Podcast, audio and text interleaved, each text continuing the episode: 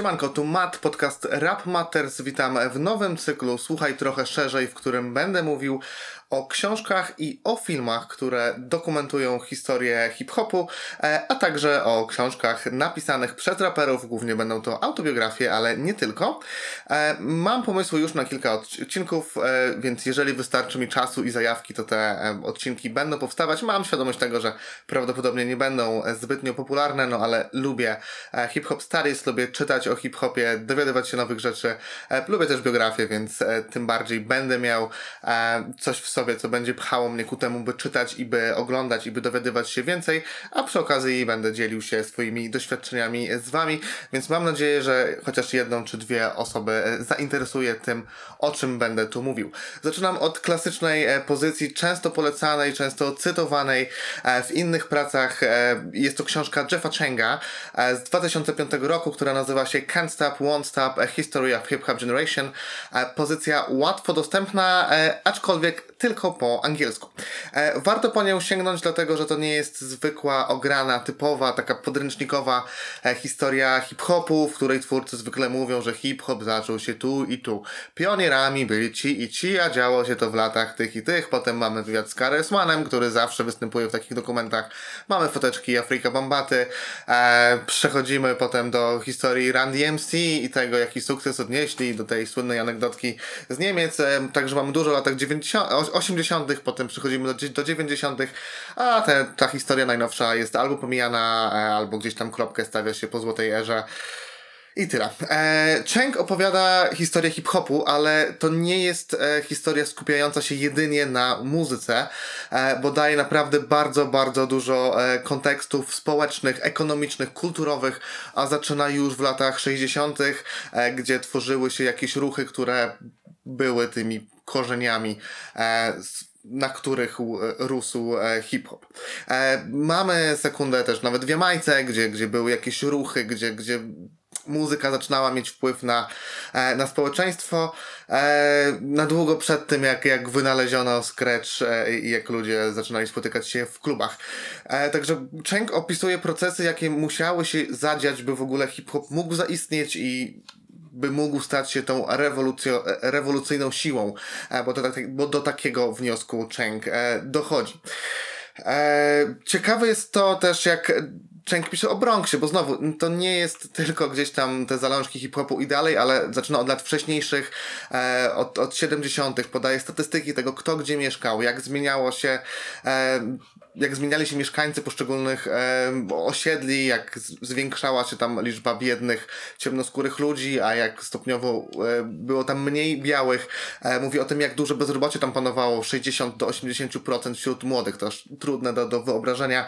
Mówi o rynku, e, który się tam zmieniał e, i wiele też mówi o zamieszkach, które już wtedy miały miejsce e, i, i nie tylko o tych też klasycznych często, o których mówi się w dokumentach z 77 roku, gdy, gdy był blackout i gdy e, artyści mogli sobie nakraść trochę sprzętu ze, ze, sklepów i ten sprzęt dzięki temu stał się dostępny i pomogło to, e, by, by hip-hop się rozwinął.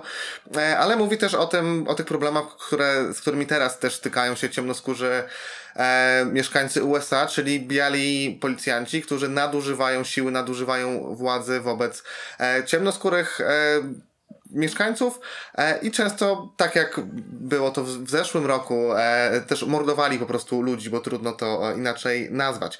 Kilka spraw zostało naprawdę dokładnie opisanych, mamy dużo danych, dużo wywiadów, więc pozwala to lepiej zrozumieć złość Afroamerykanów na to, że też pół wieku później muszą mierzyć się z tym samym, z czym musieli mierzyć się ich ojcowie czy, czy dziadkowie, więc nie dziwne, że to ciągle ich frustruje, a konflikty szybko eskalują. E, czymś zupełnie nowym były dla mnie na przykład zamieszki z lat 90., e, wywołane tym, jak policja nadużyła siły wobec e, Rodneya Kinga. To było słuszne zatrzymanie, to trzeba podkreślić, bo on uciekał, będąc pod wpływem alkoholu, uciekał przed policją, policja go złapała, no ale potem zaczęto go brutalnie okładać, bić. King przeżył, ale wszystko to zostało nagrane opublikowane, więc było to szokujące. Ludzie wyszli na ulicę. E, ta akcja miała miejsce w 91 roku, w 92 policjantów uniewinniono, jak żeby inaczej, e, więc ludzie wyszli na ulicę, no i tam działo się to, co działo się też teraz e, w Stanach, to znaczy Dużo osób zginęło, kilkadziesiąt osób, e, ponad 2000 osób było rannych i zniszczono całe Koreatown w Los Angeles, czyli taką koreańską enklawę, gdzie Koreańczycy prowadzili swoje biznesy. Większość z tych biznesów zostało totalnie zdewastowanych. E, ludzie nie wrócili już potem e, do biznesu. Koreańczycy dzwonili do, na policję, chcieli się jakoś bronić, ale byli totalnie ignorowani, a ludzie łupili sklepy. No cóż, no, historia niczym e, z zeszłego e, roku. Wracając do hip-hopu, to naprawdę mnóstwo miejsca Cheng e, poświęcił breakdance'owi i graffiti. E, długie rozdziały o tych zapomnianych już tak naprawdę w 2020 roku e, elementach hip-hopu, szczególnie o graffiti. Miło mi się czytało, chociaż ja absolutnie nie mam nic wspólnego e, z tą sztuką. Tutaj te momenty pokazujące, jak hermetyczne było to środowisko, jak biała postać, która się tam pojawiała, biały mężczyzna, który chciał nakręcić po prostu dokument o nich, był, był e, patrzono na niego jak na policjanta, który chce po prostu kogoś zaaresztować. Dopiero później, gdy już wsiąkł w to środowisko, e, graficiarze zaczęli go doceniać, powiedzieli na jednym e, z wydarzeń, że on jest z nami, może tu być. E, i, I był potem też te graffiti, które było wystawiane w galeriach sztuki, e, to też wielkie rzeczy dla, dla tej kultury. E, Także miło się o tym czytało, nawet nie znając. E, nie wiem, nie trzymałem nigdy puszki graffiti e, z, farbą, e, puszki graffiti, puszki z farbą w rękach.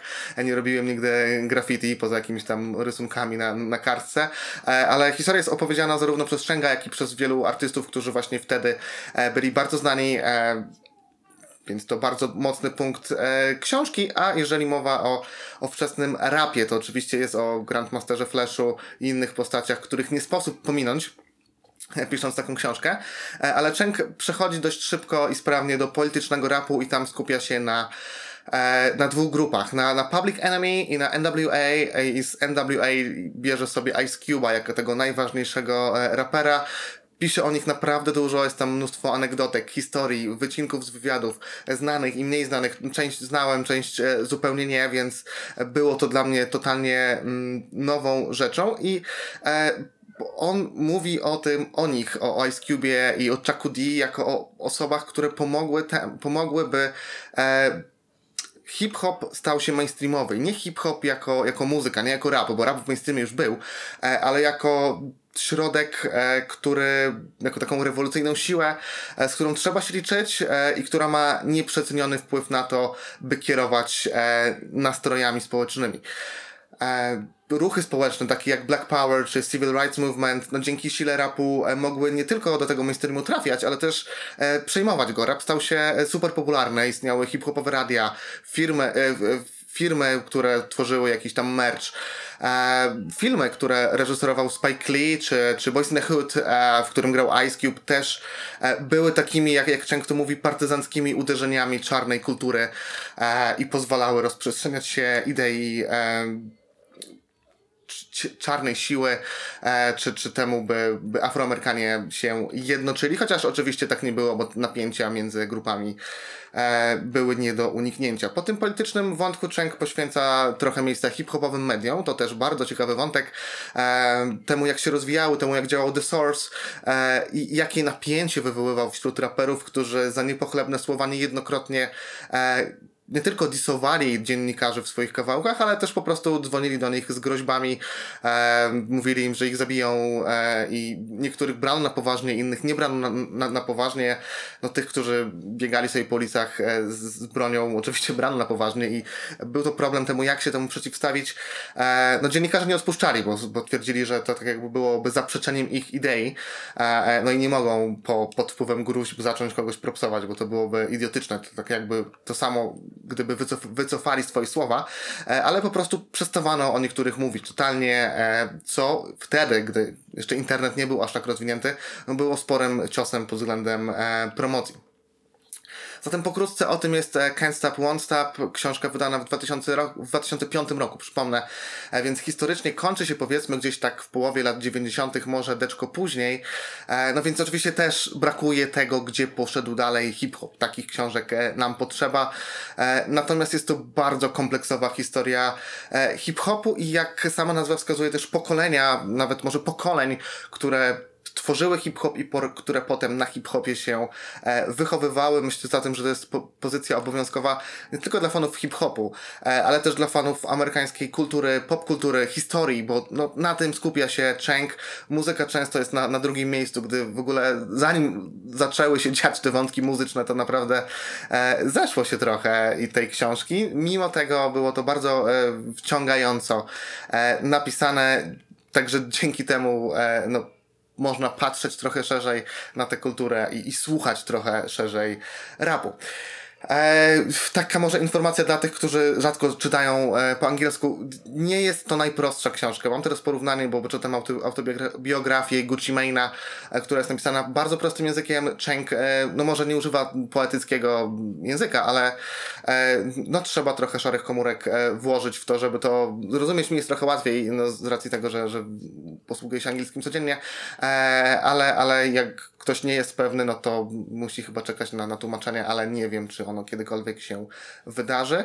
E, no dobra, chyba tyle. Także dzięki za, za dziś. Mam nadzieję, że ten cykl się Wam spodoba i będę w nim e, mógł jeszcze o paru rzeczach opowiedzieć. Na pewno będzie ta autobiografia Gucci Mane'a i coś jeszcze na pewno, bo e, przy okazji autobiografii poznaję tak naprawdę dyskografię Gucci Mane'a, którego do tej pory tak naprawdę nie znałem.